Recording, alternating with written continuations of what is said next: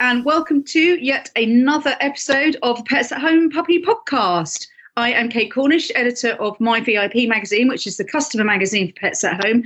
And joining me today, my guests are Claire Gavin, who is director of creative development and innovations at Pets at Home. And joining me imminently is the lovely Dr. Samantha Butler Davis, who is the veterinary clinical services manager at Vets for Pets. Hi, Sam.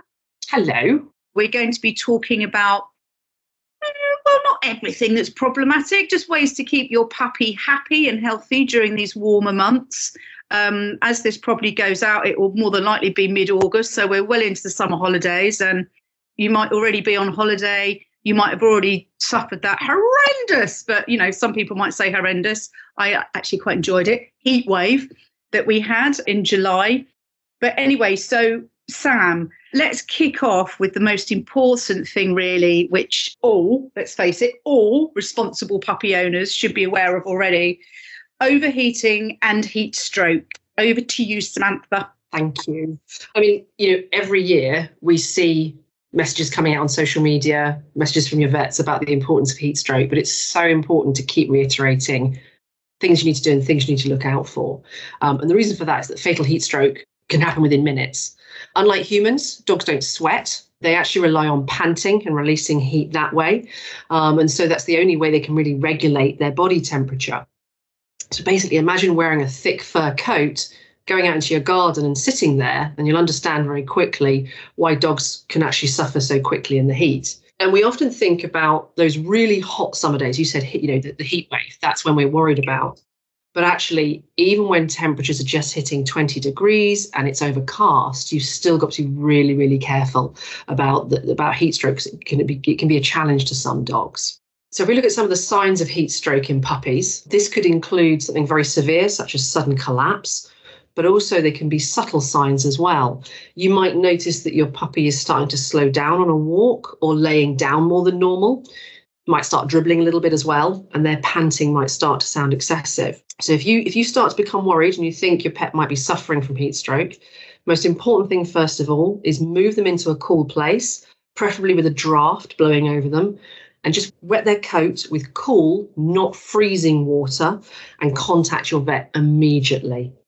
Sometimes people talk about popping a wet towel over your dog. That's okay, but be, be very wary. That can heat up very quickly and actually keep the heat in. So, just coating that coat with water is a really good idea. What's important though is once a puppy starts to show signs of heat stroke, the damage is already happening and it's an emergency situation. So, I can't stress enough call your vet that's another thing I was going to ask. Actually, I was I was talking to one of my colleagues before um, we came on air, and um, both of our dogs love to just lie in the patch of sun indoors with the sun streaming through. And he, well, Buddy here is doing it now. He will lie there all after, well, lie there for as long as he can until he sort of literally just goes, and then just rolls out, and then just goes and sits somewhere cool. I mean, he, he's you know he's he's an adult dog, but I don't suppose puppies are that wised up to um, you know how long they can stay in the sun. So you, you really shouldn't let your puppy, even if they look like they're enjoying it. I assume you shouldn't let your puppy lie out in you know baking hot sun, even yeah. though it's like they're having a nice time. Absolutely, because as well, puppies, as we know, they're always on the go. They always want to be doing something. They won't know to stop when they feel hot. But when they do stop, they may find that sunbeam. And you're absolutely right. That's just so, so hot for them. So even you can use things like cool mats. That's a good idea. But try and encourage them to be out of that direct sunlight. Okay. So how else can we help keep our puppies cool and prevent them from getting heat stroke? I mean, one of the one of the easiest things is just to make sure your puppy's got access to water at all times preferably a nice large bowl filled right up to the brim. And if you're going on a walk, always carry water in a bowl with you, like a collapsible bowl. And on those hot days, walk your puppy in the cooler parts, really, really early in the morning, late in the evening. Avoid that main part of the day completely. We've spoken obviously about looking out for the signs of heat stroke, and that includes inside as well, as we mentioned previously. Make sure there's a breeze, make sure you've got open windows, access to cool areas and don't let them have access to a conservatory in the heat. They can rapidly heat up. I suppose um, that's just as bad as leaving them in a hot car, leaving them in a hot conservatory. Absolutely. And that's the number one message here is you never ever should leave a pet, puppy, anything in a car even with the windows open. You know, a car can become an oven really quickly. When it's 22 degrees outside, the temperature in a car can reach 47 degrees centigrade in a very short period of time. Mm. And I've actually sat in a car for about five minutes on a 23, 24 degree day and it became unbearable after five minutes. Oh, Lordy, a couple of weeks ago, I foolishly, I got them um, sort of fake well plastic covers um, in my car. And uh, yeah I, lit- I sat in it without even thinking. It nearly took the skin off the back of my arm. So god knows what it's doing to my little puppy's paws you know. I mean paws you know the yeah sticky paws burnt paws but you know how it feels when you're surrounded by heat. You just can't oh, catch breath. And we can regulate our temperatures but puppies can't. So it's so incredibly dangerous so dangerous. And that's why we say not even with a window open because there's no breeze going through there at all Okay, so obviously the never leave a dog in a car even for a moment. Not long is too long. Can we? What happens if? I mean, you, you know, you see cases of it on the news and online. People smashing windows to free a dog from a hot car that's found in a supermarket. Can you get into trouble for that, or are you doing the right thing? Obviously, you are. Because dog might die, but can you get into trouble yourself for doing that? What What's the law around that? Do you know? So, the, what I would say here is if you do see a dog that you're concerned about that's in distress or is just in a car on a hot day, call the police. They will advise you what to do in that situation. On occasions, they may advise you to smash the window, but it's important to follow the advice of the police and not act independently. Okay. One thing I would say is, you know, it, one thing you could do is if you're at a supermarket, for example, go mm. inside and ask them to put out a tannoy message as well. But always call the police, take their advice on the situation. So there are certain breeds of dog who suffer a lot worse in the hotter months, and these are called brachycephalic. Sam, am I saying that right? Spot on. Brachycephalic dogs. So brachy, let's call it brachy for short, because I'm bound to get it wrong at one point. So the brachy breeds of dog are breeds such as pugs, French bulldogs, English bulldogs, Shih Tzus, and King Charles Spaniels. These dogs are uh, the, the types of breed that have been bred to have a flatter face. And, you know, although they're fun and loving companions, they're all lovely dogs. It's no surprise that they are popular pets because of that. But sadly, they do tend to suffer more from certain health problems than um, their dogs with longer snouts. So, Sam, why do brachy dogs overheat? Why do they have such a bad time in the, in the heat? So, if you think about your Frenchie, your bulldog, you can recognise the face immediately, and they've got a short muzzle. And there's a couple of other things that's happening internally, and they can be predisposed to a condition known as brachycephalic obstructive airway syndrome, known as BOAS. Um, there's a couple of elements to this. Part of it is that their nasal cavity is very constricted, and they also can have partial obstruction of their pharynx and larynx, which is their throat. What happens here is when a dog pants, air passes along the nose and throat, helping the dog to cool down.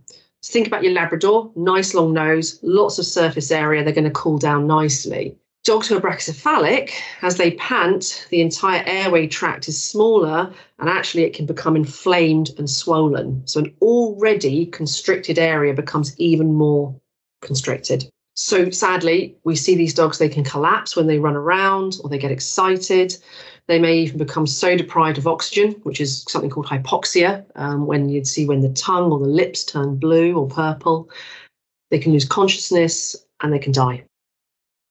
And when we're talking about overheating, if you just think back to that short nose, short throat, constricted nose, they just can't get that air in. They can't get the airflow going to cool themselves down. And it happens so rapidly. So, how can listeners help their brachy puppy if they've got a brachy breed? First thing I'd say is, is have a chat with your vet. There's certain examinations that we can do to see how affected affected they are by BOAS, if indeed they are. Some have fantastic conformation, big wide nostrils, and they're at the lower end of the scale of BOAS. Others can be quite severely affected. There are surgeries that can be performed, um, you know, not to be taken lightly. And again, chat this over with your vet. And there are some things that you can do, obviously, within hot weather and general weather, all the things that we've already spoken about, but you need to take even extra special care with your brachy breeds. Really special care. Okay, so like you say, if in doubt, if you're unsure, just consult your vet if you have any concerns, want more information about caring for your brachy breed. Okay, so let's move on to walkies. When it comes to walks, what kinds of things should owners be thinking about in the summer? I'm going to say it again walk in the early morning, Yeah. walk in the early evening or Yeah. late evening. But there's a test you can do. So if you go outside and you put your palm down on the pavement or the hot sand if you're on a beach, if you can't keep your hand down, it's too hot. Um, and the general rule, in, anyway, is if you are outside and you're too hot, Yeah. it's too hot, hot for your puppy. Yeah. Imagine the, the little fur coat wearing little thing by your side is going Yeah. to be uber hot if you're hot. So, yeah. So, is there anything you can do? So, like, you know, doing the, the test is brilliant. Um, what did you say? Leave your palm on the floor for five seconds. Yeah, about five seconds. Just hold it there. If it's uncomfortable for you, imagine your puppy's paws there. That's uncomfortable because they're constantly walking on that that tarmac. You may think, oh, well, that's okay because they're going to walk on grass, but the whole temperature around you is too hot. Yeah. So it's not just the paws down on the pavement. It, it's so hot, it's made the ground that hot. Therefore, it's too hot. It's just simply too hot. Yeah, and I suppose even um, putting some paw balm on before you go for a walk, that's not going to help in hot weather, is it really? Because it's just going to melt and fall off. Correct. And again, it's just too hot. I'm going to sound so repetitive, aren't I? But it, it's just it's if it's too hot, it's just too hot. And one thing I'd say is obviously your puppy needs exercise. You know, you've got that set. They like going out for their walks during the day. One or two days without a walk is not going to do them too much harm. But going out when it's too hot will. So it's okay to skip a walk or two. Great, good advice. I mean, to, to be honest, dogs don't really like going out when it's too hot anyway, do they? I mean, they're, they're going to like you for it, to be honest. I'm going to be honest now and say I have an 11 month old puppy. He's fantastic. He's a black Labrador. He's terribly naughty. He finds the sunbeams, and we are constantly having to move him. So I'm a vet. I know what I should be doing. And I've got a puppy who's really challenging me in regards, well, I'm going to go into the sunbeam. He's a naughty boy. No, oh, you can hear mine barking because someone's just walked past the house, honestly. If you want a good guard dog, get a Jack Russell. Okay, where were we? So, all right, so um, let's go back. It's still hot. We're still outside in the sunshine. Can you apply sunscreen to puppies? You can actually, you can.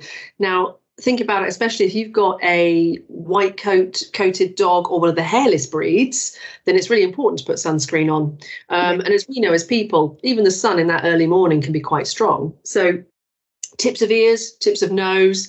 Uh, but what you want to do is find a pet specific safe sunscreen. Yeah, don't go using your own. No, don't use adult, don't use your own. You can get it in pets at home. Great. Just this might be a really stupid question. Does black fur, darker, the much darker fur, does that absorb heat more than the lighter fur dogs? I think it's fair to say it does. Again, with my own dog, I notice very quickly that his hair gets really, really hot. Um, so yes, and the same you'll see with black cats. You know, I know we're on puppies podcast, but I can mention a cat briefly. Um, when they're basking out there, they're really hot to the touch, and so yes, I would say it does. Yeah, of course. I mean, if if the if the fur is hot on your puppy, then the entire puppy is going to be hot. Absolutely, absolutely. Do puppies ever come in, in contact with things like insecticides? Is that an issue, or is that something that rarely happens? It's more likely to be in your garden, actually. Oh, you know, when you yourself has sprayed, you're growing your vegetables, you've given Yeah. them a spray to get rid of all the bugs and things like that, or your, your, your rose bushes, for example. yeah. So I would just be take real care with what you're using in the garden and don't let your puppy munch on any of the flowers anyway or plants. Another thing I would actually just probably touch on here as well is that especially in England because we're we're sort of like we're wet and warm, aren't we? So slugs love this weather, and you might be tempted to put slug bait down. Really, really toxic to puppies. Yeah, so it? just don't do it in an area where they are.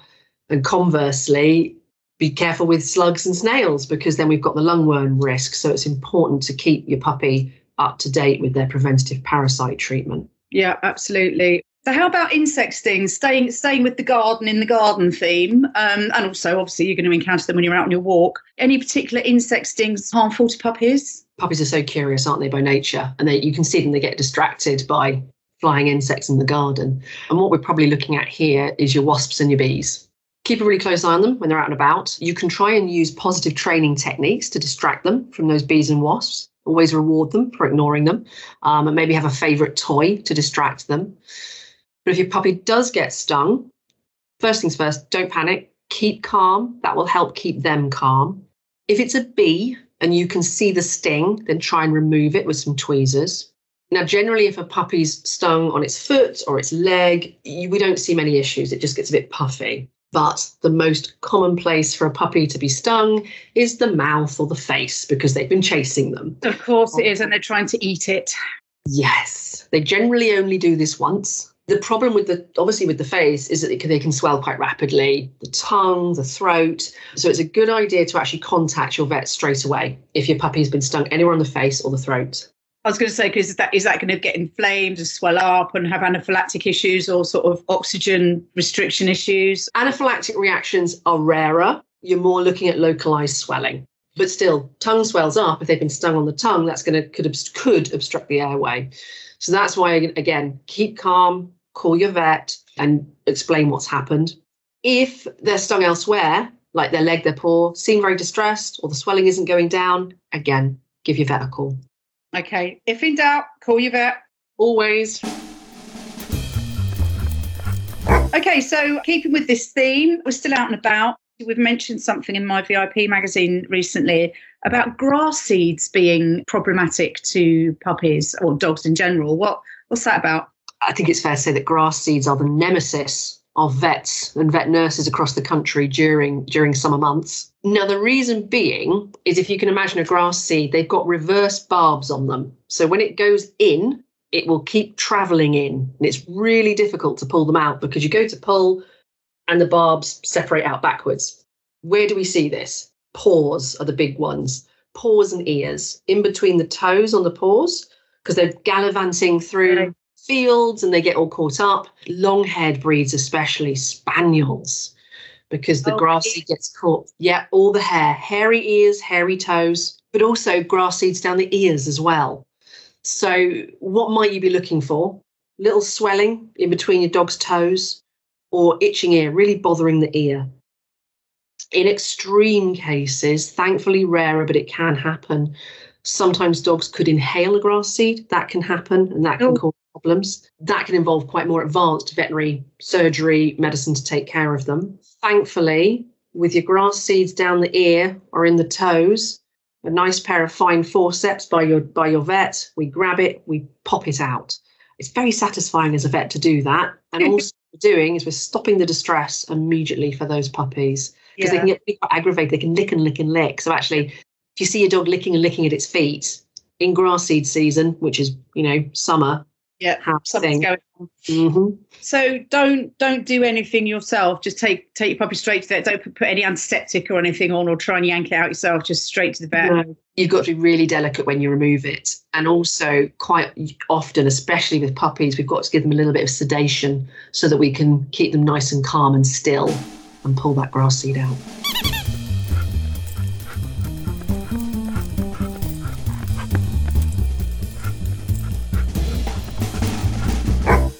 section of this uh, summer special is travel. So, depending on when this episode of the Puppy Podcast is broadcast, um, hopefully it's going to be August 2021. But you know what, what's been happening in the last 12 months, things might change in the next six, 12 months. We don't know. Hopefully everything's back to normal and it will stay normal. But in times of COVID, you can't be sure. So, just to caveat ourselves here, as we're talking right now, at the end of July in 2021, foreign travel to some parts of Europe is back on. So let's take a look at how to responsibly care for your puppy if you're going abroad with them. Sam, what, what, what are the main points for, for travelling abroad with your dog? So, travelling to the EU has changed a lot since Brexit for, for pets. And pet passports issued in Great Britain are no longer valid, can't use them. So, instead, when a puppy travels to the EU, they need to be issued an animal health certificate. I'm going to call them from on now AHCs. Okay. The big thing about AHCs is they take a bit more planning than pet passports. And the biggest thing I would encourage puppy owners to do is contact your vet at least one month before you plan to travel. Now, in broad terms, at this time now, because things could change, there's a number of requirements. First of all, your puppy has to have a rabies vaccine. If they've never had one before or their previous one is out of date, you're going to have to arrange to get a new one. And your puppy can't travel until 21 days from having that vaccine. Wow, it's three weeks. Crikey. So is, is, rabies still rife in some areas of the world then? I mean, I, I know it hasn't been eradicated completely, but it is still an issue then. This is about protecting us right within Great Britain to keep us a rabies free nation. Right, okay. Obviously, we don't want our puppies when they go abroad catching rabies, but it's about protecting us to keep us to have, you know, that we don't have rabies in this country. So we're good in that respect.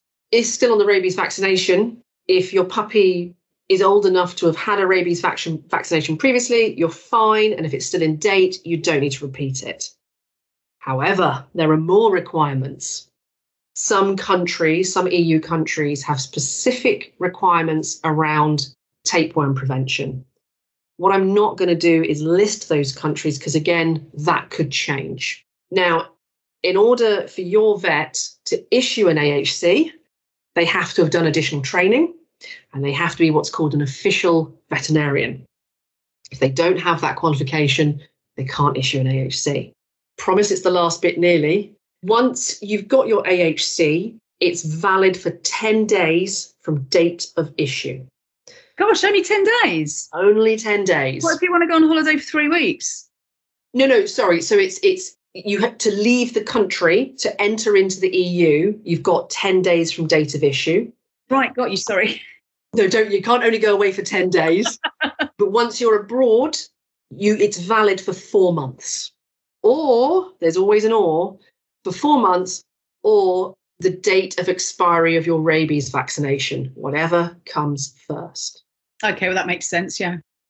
So, just a quick recap planning is essential. Make sure your own vet is an official veterinarian who's done additional training to be able to issue animal health certificates. Contact them at least a month before you need to travel. Plan accordingly. You can go yourself onto the pet travel website, which will list all the requirements at the moment. And the certificate is only valid for the 10 days from date of issue. So it's all about pre planning. Okay, and we will put the details of that website in the notes for this episode. So before we move on to our next guest, Claire Gavin, who's going to talk about all the things you need to know and have for a staycation with your pup, uh, Sam, is there anything else you want to add around foreign travel before we move on?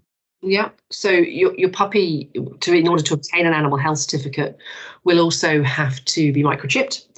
Obviously, it's important to know that actually your breeder is required to microchip your puppy. And you shouldn't really be getting a puppy before eight weeks of age. And there's actually Lucy's law that protects against the selling of puppies under eight weeks of age.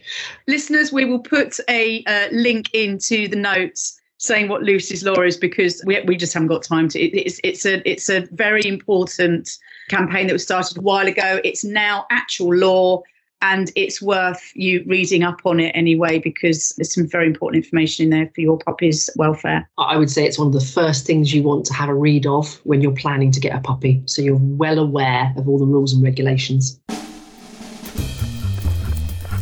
So, a while ago in a previous episode, I spoke to Claire Gavin, who's the Director of Creative Development and Innovation at Pets at Home.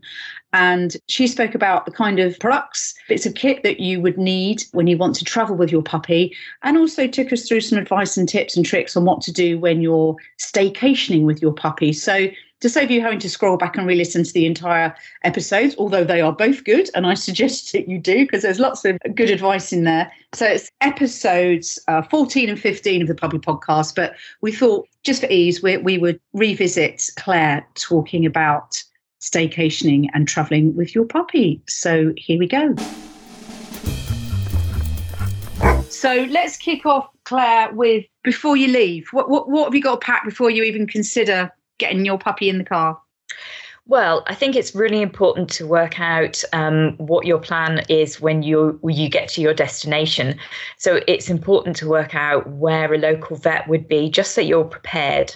Um, I'm sure you won't you won't need to use them, but just in case obviously your your puppy needs to be microchipped and it needs to be wearing a collar and tag at all times and i'd recommend that you take along your puppy's medical records to show its vaccination status and also a copy of your pet insurance and then I guess it depends whether your puppy is going to be traveling on the back seat of your car or whether um, it's preferable and safer for the puppy to be in the boot.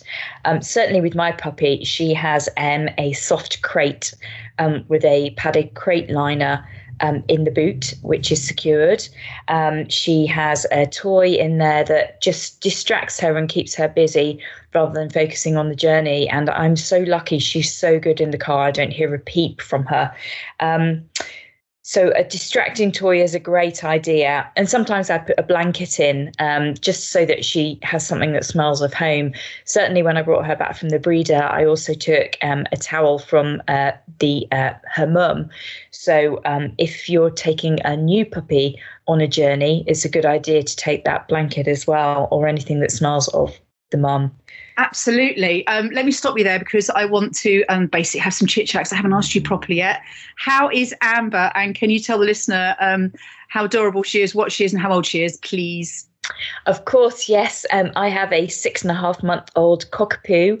Um, she's an apricot colour and she's called Amber. And um, she's an absolute delight. She has been the length and breadth of the country already, already, only at six and a half months. And she's just a fantastic traveller. And I realise that that is a privilege because not all dogs do like travelling in the car. So I'm very fortunate. Absolutely. There's a lot of there's a lot of sick and a lot of poo uh, our favourite subjects that we uh, sorry but we always end up talking about. Sick and poo a lot.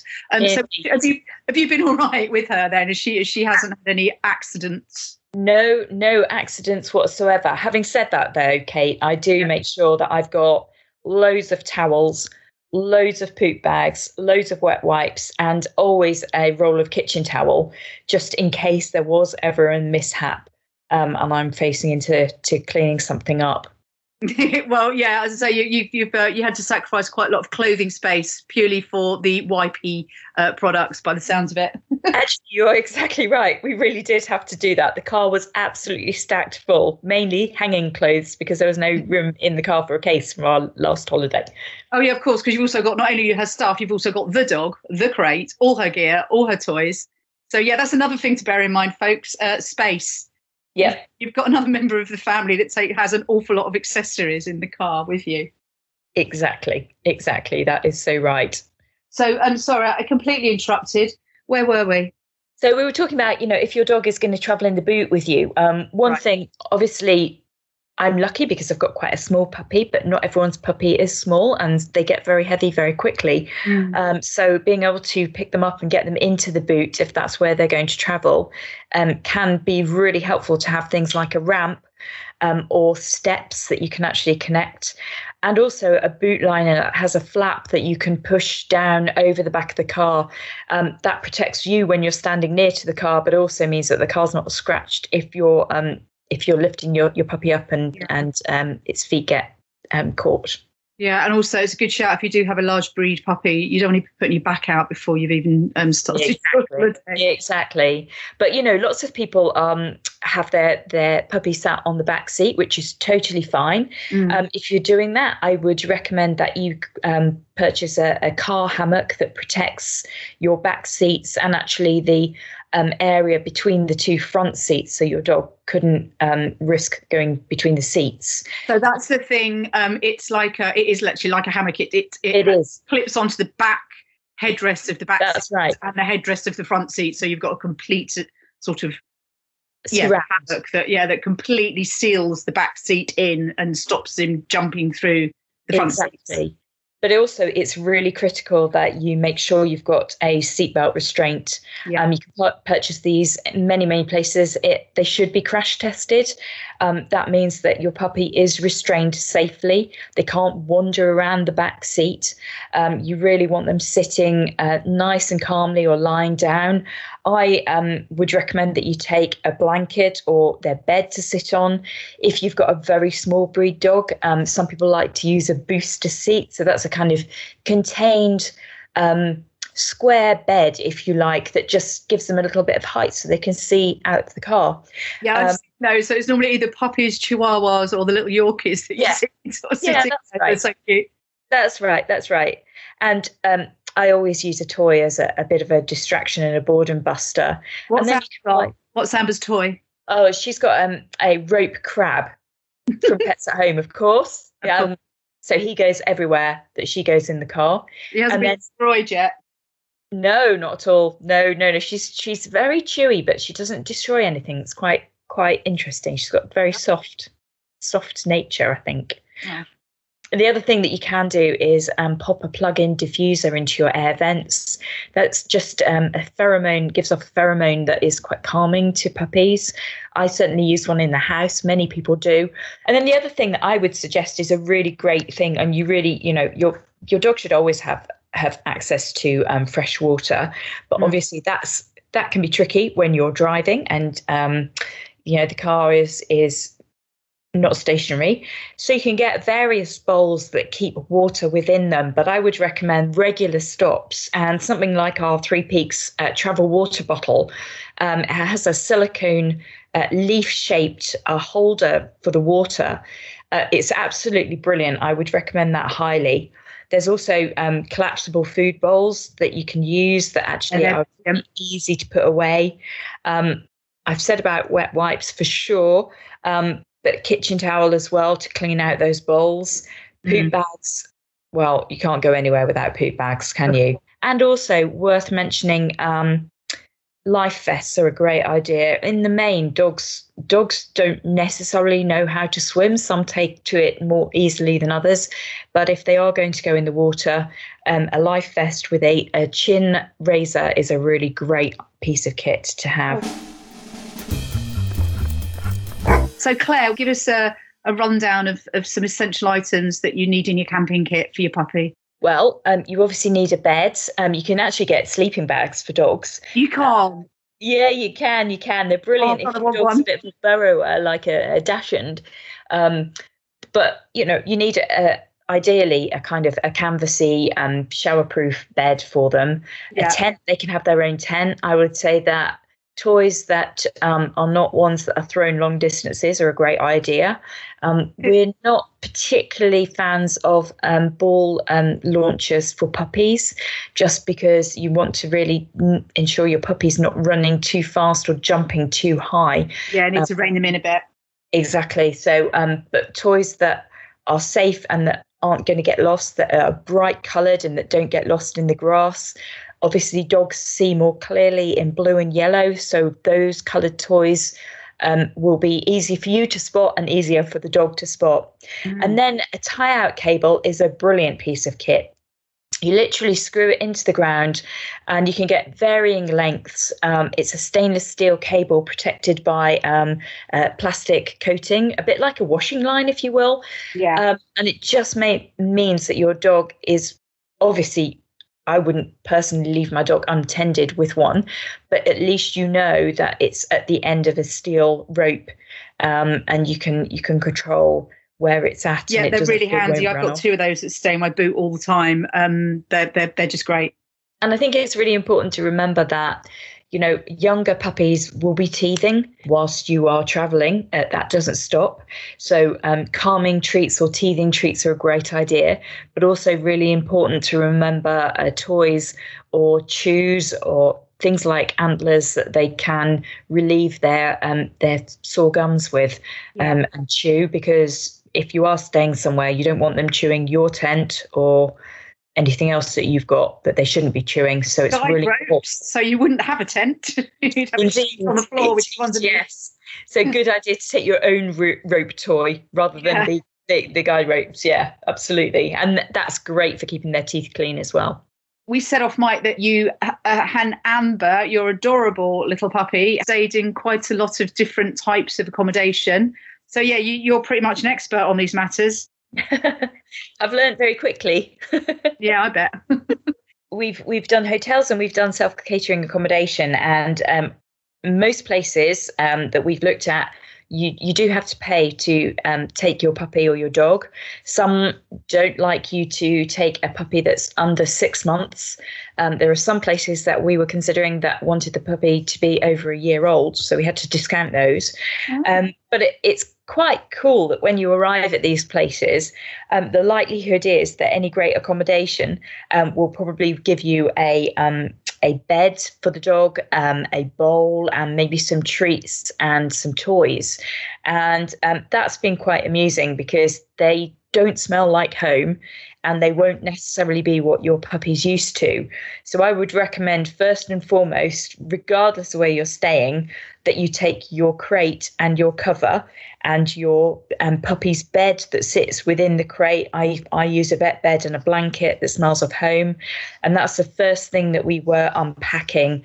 And, you know, every time that you need to maybe leave your room or your accommodation, it is best to know that your puppy is contained. Um, obviously, you don't want to leave it for long periods of time. But if somebody was to come into your room and your puppy escaped out of the door because they weren't expecting the puppy to be just loose in the room, that would just be catastrophic. Um, I would recommend that you take your own food and water bowls as well. Um, Amber is a pro at turning over anything that has her water in that is light. And um, at one place we stayed, we had a, very lovely plastic water bowl, which she just flipped over. So I put that in the cupboard and uh, used my own. Um, it's funny, isn't it, that I think accommodation's not necessarily expecting a puppy that's probably small. So um, we turned up at one place and there was a very lovely, very large stainless steel uh, bowl sat on a dog mattress waiting for Amber. And it terrified her. She just lay down and barked at it until I um, I hit it. She'd probably so, use a bath or something. yeah, exactly, exactly, exactly. Um, in in the same respect, I mean, these places that we've stayed have been very kind. They've um, left toys, which is just like it's like Christmas Day when you go into somewhere and you find a new yeah. toy. And obviously, puppies habituate their toys so quickly. Anything new is really thrilling. But with all due respect to the amazing people who offer uh, puppy accommodation, they might not be experts in toys. So you might find that they're quite easily destroyed. And, and as we always say, if a toy becomes damaged or chewed, or broken, you really do need to remove it um, to keep your puppy safe from swallowing small bits. Well, I was going to say that actually. We know at Pets at Home, all of our toys um, that are sold in store are completely and utterly tested. Yes. Uh, rigorously tested. And exactly. you you just need to be sure, don't you, that they have been tested properly. Exactly, which comes back to knowing where the local vets are, just in case. Yeah you know, you're out in the garden or you're on the beach. It's a lovely, glorious hot day, as we've been so blessed with lately. What are the first things that would be ideal to have in your pu- puppy pack to take to the beach with you? Well, I think it would be a great idea to take um, a raised bed with um, a canopy. And the canopies are actually UV reflective so that they can, the, the bed keeps the, the dog away from the hot ground whether that's you're on grass or whether you're on sand, you have to remember that pavements and, and surfaces are a lot hotter than wow. actual air temperature. Do you know so, what? How long have I been working on this magazine? I've I've genuinely never heard of the raised bed. That's that's really good idea, isn't it? Because like you say, if you've got a flimsy little mat or something and you're putting it on tarmac, that heat's going to go straight through, isn't it?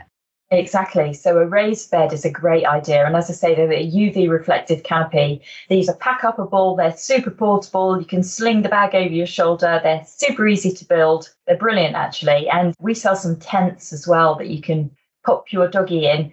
Uh, just to keep the sun off them. So the raised beds, could you actually maybe also put a cooling mat in that bed? So yeah, Kate, you you could you could put a cooling pad. Probably better to put a cooling pad on half of a raised bed because the bottom of a raised bed is like a gauze where it, it, it helps air circulate and keep the pet cool when they're off the ground. You can definitely use a cooling pad on your floor in your house and recharge it on a cold floor. You can use it in your garden on the grass. Obviously, better in the in the shade. When the dog lies on it, it it starts its cooling action. Super good. You could use them in your car you know, obviously it's critical that your dog's in the car for the minimal amount of time. It is, you know, has got as much air as possible. And obviously you should never leave your dog in a car. But if you are traveling, for it to sit on a, um, a cool pad, most of which don't move around as well. So the dog is secure on the back seat with its harness and its its seatbelt harness. So it's nice and, and safe and cool as well. And if you're, you know, if you are traveling away for your holiday, then using one of those frozen toys that contains the water, so it's not going to make a mess of your car, but actually is cooling for quite a few hours, then that can be a good kind of boredom buster stroke travel sickness companion if you will, if your if your pup's not a great traveller in the car. Yeah, multi multi-purpose, hard-working ideas, um, and also, yeah, like you say, that those those um, frozen toys, they do they don't just sort of come out and just go normal temperature again. They do last like do last for a few good few hours. Yeah, exactly. And you know what? In the car, you can certainly use the cooling jacket or a cooling bandana. These are brilliant. They're made from a special foamy material. You just soak them in cold water uh, wring them out, and they'll feel quite heavy and quite wet, but actually the dog doesn't get damp.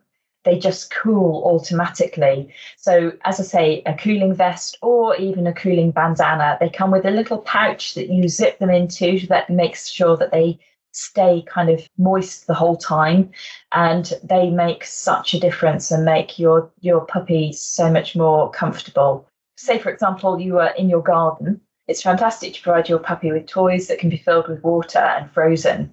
Uh, these are brilliant both to keep them cool, but also it really helps them when they're teething. So super puppy friendly. And one of the things I do, I mean, my my um, my dog uh, Amber, she's sort of a puppy. She's hanging on to being a puppy right now. Mm-hmm. Uh, she absolutely loves ice. So sometimes I um, fill an ice tray with a one treat per cube and fill them with water. So that actually, she licks the ice, she can access. Oh, right. Okay. So you're not just yeah, not just chucking her an ice cube. It's actually got a, a little treat yeah. frozen in the centre of the cube. Oh, how lovely! What a brilliant idea! I will be trying that with my with my dog, who isn't a puppy. He is ten, but oh, love it. Does love an ice too. Yeah, he will love that. The other thing, uh, you know, we sell um paw pops which are like human ice pops, but they're for dogs and puppies. And they've got a kind of botanical liquid in them. It's kind of a herbal tincture, if you like. And that just gives a little bit of flavour and a little bit of goodness to um, your pup as well. And they can they can have it outside or you know in the house. It's just a nice piece of flavoured ice for them. And then the thing I love to do for Amber is take a licky mat and spread a very thin bit, not cover the whole mat because that would be too many calories for a growing puppy, but uh, I spread a little bit of peanut butter. So yeah, so we did that. peanut butter, and then if you freeze that, and actually you can use that, putting it on the canopy, the raised bed, to encourage your dog to go on there and stay under that UV roof. Uh, that works really well. I think that's quite a good, yeah, Oh, that sounds great. And um, sorry, just for the benefit of people that don't know what a licky mat is, brilliant name. What is a licky mat, Claire? A licky mat is uh, a rubberized uh, flat item that's got lots of stipples over it. And you spread the um, whatever you like, uh, peanut butter, or you could use like a cream cheese. You spread that over, and the stipples they have to work really hard licking between the stipples to access the the um, paste. Whatever. Right got you, got you. So it's it's it's an also it's an occupier as well as as a as a as a tasty treat. Absolutely, absolutely. And you know, if you're in your garden as well, it's immense fun to uh, give your dog a paddling pool. And there's two ways of using a paddling pool. Obviously, you can put water in it, and you know, if you put it in the shade, the water hopefully stays cool. Although, gosh, when it was baking hot earlier, it it didn't stay so cool. But you can also just forget the water or add the water. And you know those balls that you can buy for a, a children's ball pit? Oh, yeah, yeah. As long as you watch, you have to supervise yeah. your, your always supervise puppies, yeah. Because you know what they're like. But just if you see them floating between the balls or diving in and, and accessing treats, you know, foraging for treats in a ball pit that you've effectively created in your swimming pool, that's fantastic genius idea. So we've got let's go so we've um, let, us just recap. So I'm sure there's a few other things. So we've got your cooling pads, you've got the the UV raised bed, you've got the cooling jacket, you've got the funky bandanas, um, we've got um, we've got the paddling pool, we've got the canopies and tents. We've talked about ice pops. Um, oh, what about ice cream? Do you you can get ice cream for dogs, can't you? Yeah, you can like frozen yogurt, um, which comes in a little ice cream tub, and that's a great occupier as well. It freezes pretty hard, and it, it's it's uh, it, it's quite a long job for them to eat it. Obviously, there's a calorie content, so you need to add that as part of your dog's daily in, intake. Yeah. But um, they're great, great idea. But there are some other calorie-free things like lots and lots of dogs love trying to chase squirting water. And garden fountains have like a, a pedal on them where if the dog stands on the pedal, the water shoots up. So you have to connect it to your hose pipe. And those are great fun, as are sprinkler mats. The, the dog can sit in the middle and be covered with um, sprinkling water. Oh, right. So it's full of little holes, I guess, that is just coming up. Oh, God, how lovely. I want one of those. That sounds yeah. really nice. oh, they're, they're, they're great, actually. And when your dog's absolutely soaking wet, I have to say, I use this so much on my recent holiday. You can uh, get a brilliant item called a doggy bag. So basically, you pick up your, your wet and sandy pup, whether it's been in the river or whether it's been in the sea, you zip it into this doggy bag. And there are many different kinds of these. Some are better than others. So you velcro it around their around their neck. So uh, and they're in this bag. You give them a big cuddle and a big rub, and the substrate that the, the, the bag is made from just creates friction to take away the sand and and dry the dog. That's a godsend, isn't it? I mean, that's saving your car. That's say, I mean, sand. Come on, let's face it, sand gets everywhere. So you are literally saving all of your towels, your interior of your car, the interior of your summer house, your holiday house, etc. Exactly that. Exactly. Worth money. Worth the money. Like I say, a little bit more expensive than most things, but definitely worth it in my books. So, have we covered cooling bowls? Are there are there bowls that keep water cool for dogs? Yeah, there are. There are bowls that you can put into your freezer, um, and actually uh, some that just have a substrate within them that keep the water cool. Because you know, we we have to make sure that our dogs can access water at all times, and even popping a few ice cubes in the water is a great idea. Or if you've got my dog, she just pulls them out because she loves ice so much. um, Brilliant. Well, as ever, Claire, thank you very much for your uh, genius uh, list of ideas there. Fantastic products for keeping your little furry companions cool in these uh, hot months. And um, is there anything else? Is there anything else you want to add to the list of brilliant products that we've already discussed? Oh well, as well as making sure that your dog is safe if you you know if you are close to water. One thing that's really fun in the garden is playing with the hose pipe in your dog because they will run after after the water that's coming out the, the hose pipe and they'll love it. I am sure I'm not the only one to try watering flowers and have very wet dog that gets in the way each time. My dog barks at water. He thinks it's his job to actually go, ah, ah, water, water, every time he sees water. I don't know how I've trained him to do that, but yeah, they, they, they just go crazy for water. You're right. And I don't know if you've tried um, a bubble gun with your dog. Oh they are so much fun, Kate. Peanut butter flavored bubbles. Oh my God, I want those myself. Oh, they're absolutely fantastic. You need to pop some batteries in them so they're automatic. Squeeze the gun, and all of these beautiful holographic bubbles come out, and the dogs absolutely love chasing them. And they're peanut butter flavored bubbles. Peanut butter flavored. I think you can get bacon flavor as well, actually. of course you can bacon flavored bubbles. Yeah, Claire. Of course they of course they're bacon flavored bubbles because Claire Gavin's just told me bacon flavored bubbles exist. People, if if you've taken anything away from this podcast, apart from of course the important thing of dogs dying hot cars, I think you know the the, the fun thing to end on there is good God, peanut butter and bacon flavored bubbles. You've made my week. As ever, thank you very much, Claire Gavin, for joining us on the podcast. And I'm sure we will be seeing you again soon. So it's hot. They've got long coats. Some of them have, some of them are short coated, but regardless of the length, they've all got fur on their bodies, which comes off grooming. Really important in the hot weather. Really, really, really important. First things, don't be tempted to shave your puppy don't get rid of that fur. It actually works as a fantastic way to deflect heat as well as keeping them warm in the winter. It's always good to get your puppy used to being groomed at home. Just get a soft brush, have a brush of them, but also introduce them to the groom room, for example, to have a nice groom. They can't be fully stripped too young, but they can certainly have puppy grooms. And if we remove, you know, if we brush them regularly, remove all that dead hair, we're letting their natural body hair do all the things it's supposed to do in the summer months. So get grooming them, chat to the groom room. They're absolute experts at dealing with dogs in hot weather and what you should and shouldn't do. Great. Okay. And uh, I, I, think I don't know what the name of it is because it might have changed since um, the last time I spoke about it. But there is a package. There's like a summer special package. So if you're if you're on the beach, you know, sun, sea, and sand, you've got you know, sand in the pores, all that salt water, it might be worth after a day at the beach to just find where your nearest groom room is and go in and, and give them a little spruce, give them a little spa treatment. Your puppy will thank you for it, I'm sure. And uh, I'll put in the notes a link to the groom room summer spa special. That's not what it's called. I'm just calling it that. But yeah, click on the link and it will take you through to the correct thing. All right, let's move on to food then, Sam. Can hot weather result in a bad tummy or putting puppies off their food? I know my dog, you know, he is 10, but I haven't got a puppy. I'm sure, well, you've got a puppy. You've got 11 month old. What, what, what's the name of your 11 month old? Douglas. Douglas. What's Douglas like in the heat? Does he go off his food? Does he get bad tum tum? Douglas is a Labrador, so nothing will stop Oh, him.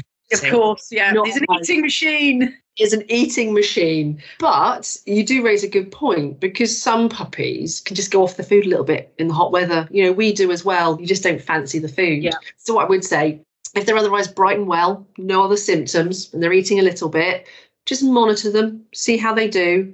Obviously, if you've got concerns, contact your vet. But it's not. I wouldn't be overly concerned for for a day, as long as they're nice and bright and happy. Otherwise. another thing that I was discussing with my colleague Richard before we before we came on the record was he was asking if you're concerned about whether your puppy is getting enough fluid, enough water, and then they're normally on dry food, they're normally just on kibble. Is it okay to start start introducing some wet with their dry food, or is that going to upset their tummy? Or how, how how would you play that one out? If you're just concerned that they're not getting enough liquid, would that help give them a bit wet? Um, it would, but you make a point there about you've got to do it slowly. Any diet change in a puppy, dog, whatever age, actually, you've got to do it really, really slowly. So it would take about maybe a week, two weeks to introduce that food. The other thing you can do is simply add some water to their dry food. Soak it with water, leave it for a little bit, and then they're getting the moisture there and it's all yummy and nice. And along those lines, actually, if you're looking for a way to keep your puppy cool, if you've got a Kong toy, we've seen them all all over the place. You can get those biscuits, soak them in water, stuff it in the Kong, and then put the Kong in the freezer. And you have made a Kong ice lolly. It's fantastic. And they'll spend ages licking away at it. So Yeah. nice to keep them cool, and they're getting that water again into them. Yeah, oh, that's a great idea. Other hard rubber toys are available, just saying. and uh, so, Pets at Home also sell ice lollies specifically for dogs. And, you know, obviously they like an ice cube or two. Is it all right to give dogs ice cubes? Is that okay? absolutely fine to give dogs ice cubes. Um, now, it, under normal circumstances, they're not suffering from heat stroke. You're not concerned. You can pop the ice cube in the water. You can give them to them to crunch on. Where you don't use their ice ice cubes is if they're actually suffering from heat stroke and you're trying to cool them down. That's not good. too much. While we're still on the subject of food, I've been re- reading recently about the perils of feeding your puppy scraps and bits from your barbecue. Do you want to do you want to take us through that, Sam? Yeah. So, you know, when you're cooking on your barbecue, it's really exciting for the puppy and they're going to probably hang around where you are. You could be tempted to give them some scraps. There's a couple of things here. If they've never had that before, that could give them an upset tummy straight away. One major thing to avoid is cooked poultry bones can cause absolute major problems for your puppy. So don't be tempted to give any cooked chicken that has bones in it. Just don't do it. Also, kebab sticks. We get to have so many kebabs, don't we, on the barbecue? Just watch where you're putting them when you when you're tidying up because they're still covered in the tasty meaty juices, and that is fascinating to your puppy. Again, can cause big problems.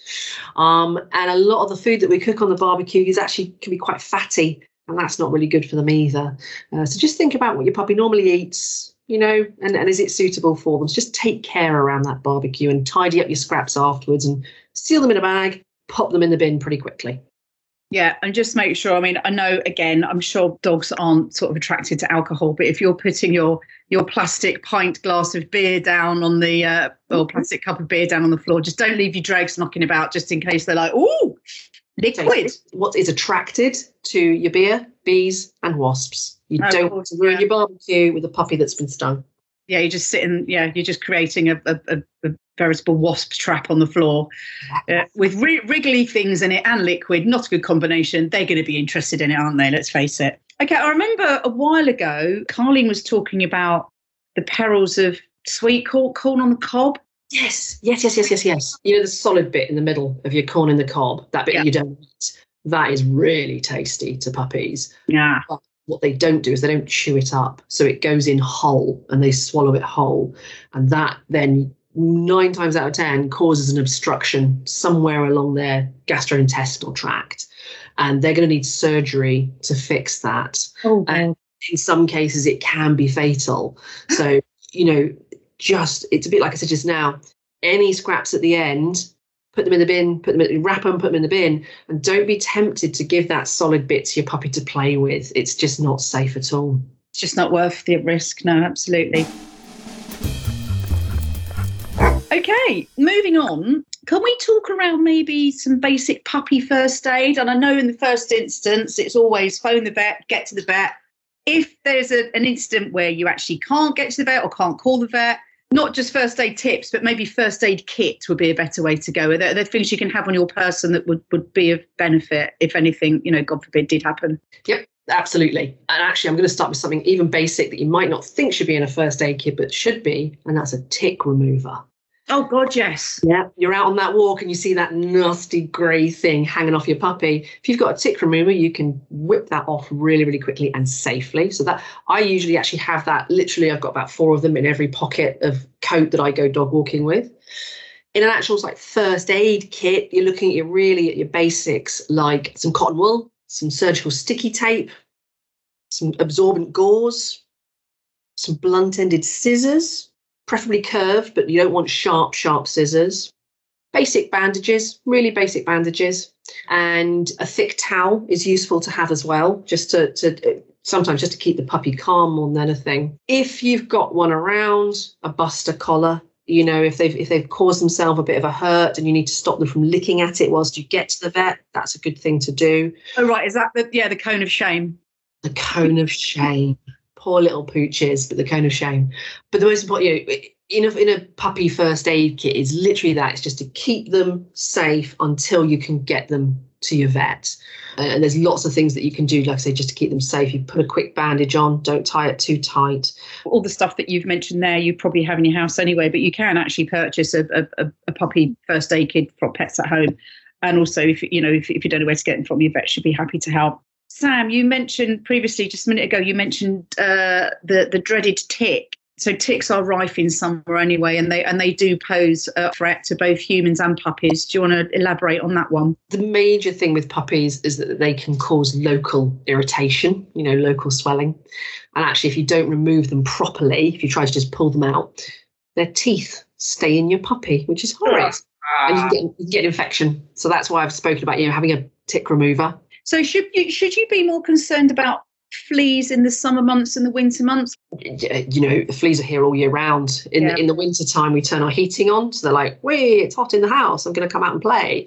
And then in summer, it's hot everywhere. So they're out literally partying all the time, uh, which is why, yeah, we talk about year round flea prevention. So important. So important.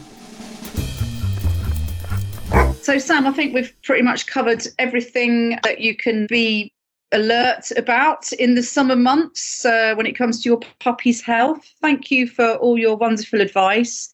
And um, as I said before, there are two other episodes. It's the Vets for Pets Staycation puppy specials that are in the list here of episodes. So go and have a listen to those. And um, thank you so much to my guests, Claire Gavin, and thank you, Sam, for all your lovely veterinary advice. I hope you and your puppy have a lovely rest of summer. Thank you very much indeed. and uh, we'll see you next time. And thanks for joining us. Thank you. Bye bye. Bye. So, thank you for listening to our Pets at Home Puppy Podcast Summer Special. We hope you enjoyed it and um, learned a few things. And for more expert advice, you can visit vetsforpets.com and also over on petsathome.com. There is the Pet Talk section, which has also got some great advice. You can also join our free puppy club, and then you can receive tailored offers and discounts, plus more expert pet care advice. You can join for free online or by downloading the VIP Club app uh, to access all these exclusive offers. You can also join our Facebook community, which is the Wagging Tail, Facebook group created uh, with puppies and their parents in mind. It's open to everyone on a journey with their new furry family member. You can join the group to surround yourself with friendly advice, top tips, and like minded owners who understand your struggles and celebrate your breakthroughs and love to see all those puppy pictures, obviously. You can also get in touch with us via Twitter, where our tag is at Pets at Home, and on Instagram, we are at Pets at Home UK. So yeah, please um, tell all your friends who are also puppy owners about our podcast. Like and subscribe, spread the word, and yeah, we'll see you next time.